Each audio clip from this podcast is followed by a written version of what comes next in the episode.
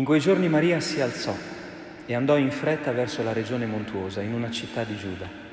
Entrata nella casa di Zaccaria, salutò Elisabetta. Appena Elisabetta ebbe udito il saluto di Maria, il bambino sussultò nel suo grembo. Elisabetta fu colmata di Spirito Santo ed esclamò a gran voce, Benedetta tu fra le donne e benedetto il frutto del tuo grembo. A che cosa devo che la madre del mio Signore venga a me? Ecco, appena il tuo saluto è giunto ai miei orecchi, il bambino ha sussultato di gioia nel mio grembo. E beata colei che ha creduto nell'adempimento di ciò che il Signore le ha detto. Allora Maria disse, L'anima mia magnifica il Signore e il mio spirito esulta in Dio, mio Salvatore perché ha guardato l'umiltà della sua serva. D'ora in poi tutte le generazioni mi chiameranno beata. Grandi cose ha fatto per me l'Onnipotente e santo è il suo nome. Di generazione in generazione la sua misericordia per quelli che lo temono.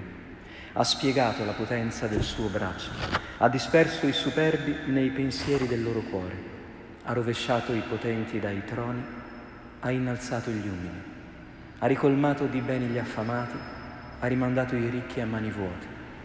Ha soccorso Israele, suo servo, ricordandosi della sua misericordia, come aveva detto ai nostri padri, per Abramo e la sua discendenza per sempre.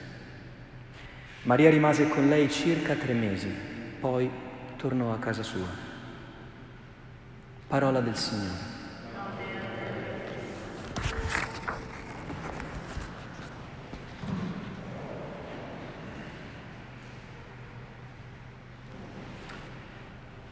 Il mistero di Maria assunta in cielo in corpo ed anima, come avete potuto ascoltare dalla liturgia, non sta scritto nella Bibbia.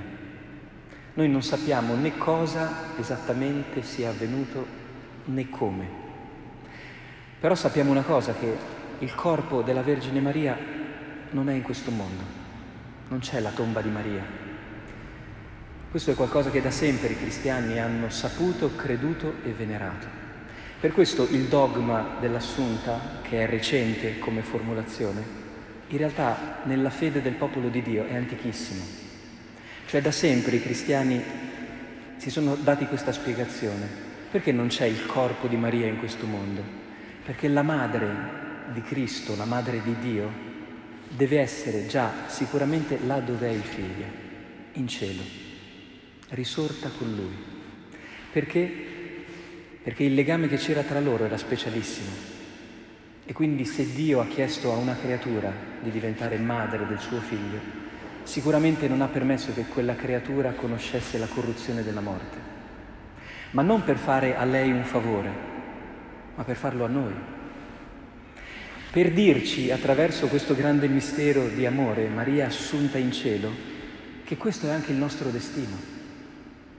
Capite? Quando Dio fa una cosa per qualcuno, la fa per tutti. Noi dovremmo sempre ricordarci questo principio. Dio non è mai esclusivo, ma inclusivo. Ora, perché Maria è stata assunta in cielo? Perché è stata la madre di Dio? Questa è la spiegazione ufficiale. Ma cosa vuol dire per Maria essere stata la madre di Cristo?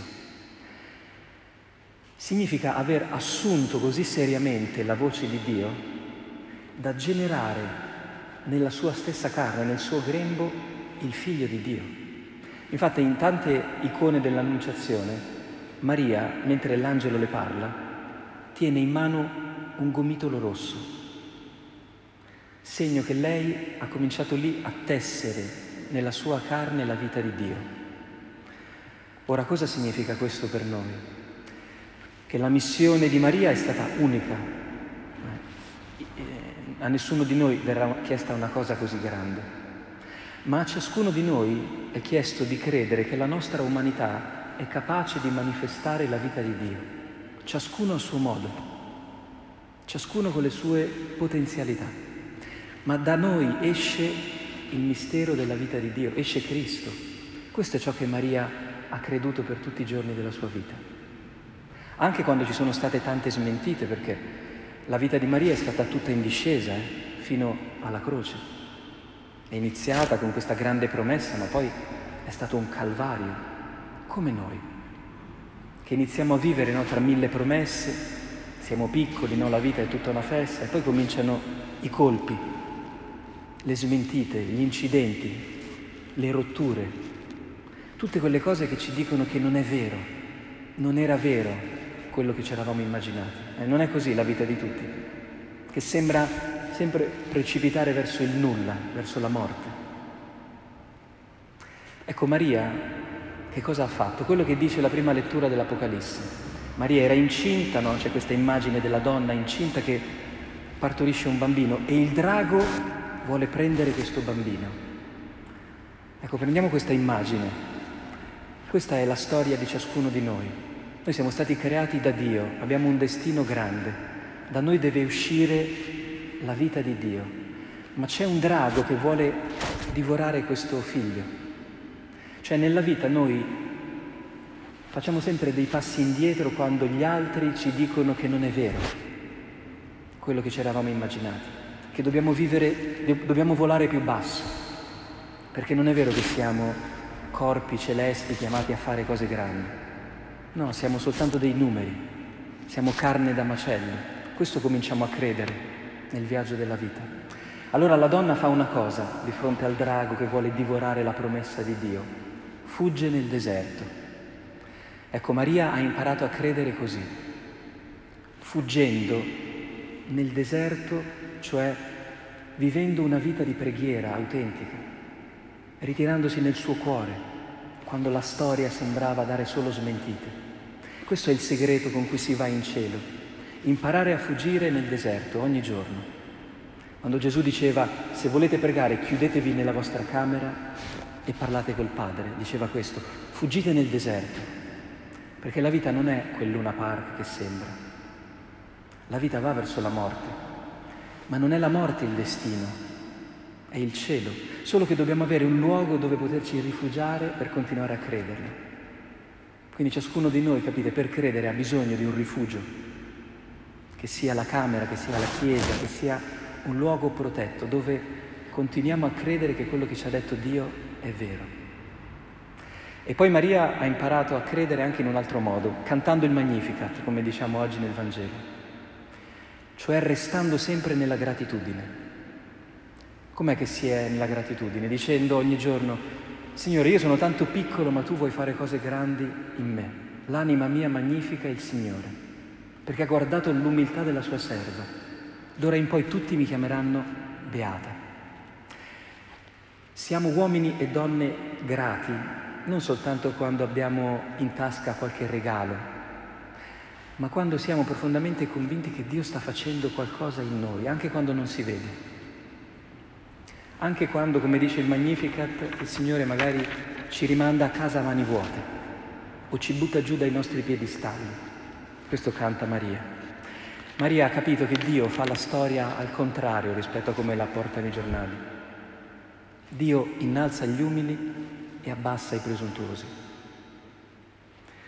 Questo è l'unico modo, questa è l'unica strada per credere. Conservare nel cuore la gratitudine per quello che il Signore sta facendo con noi. Avere stima del nostro corpo, eh, perché Maria assunta in cielo è assunta in anima e corpo, quindi trattare bene il nostro corpo, già fin d'ora, eh, perché lo avremo per sempre. E, lo ripeto, trovare un rifugio, Forse a volte improvvisiamo un po' troppo la preghiera, il momento in cui nella giornata dobbiamo imparare a credere. Invece ci vuole un luogo eh, preciso, ben determinato. A tutti quelli che vogliono imparare a pregare la prima cosa che dico è trova un tempo e un luogo. Così come fai quando ti lavi i denti, eh? di solito lo fai alla stessa ora e nello stesso luogo, perfetto. Anche la preghiera deve essere la stessa cosa.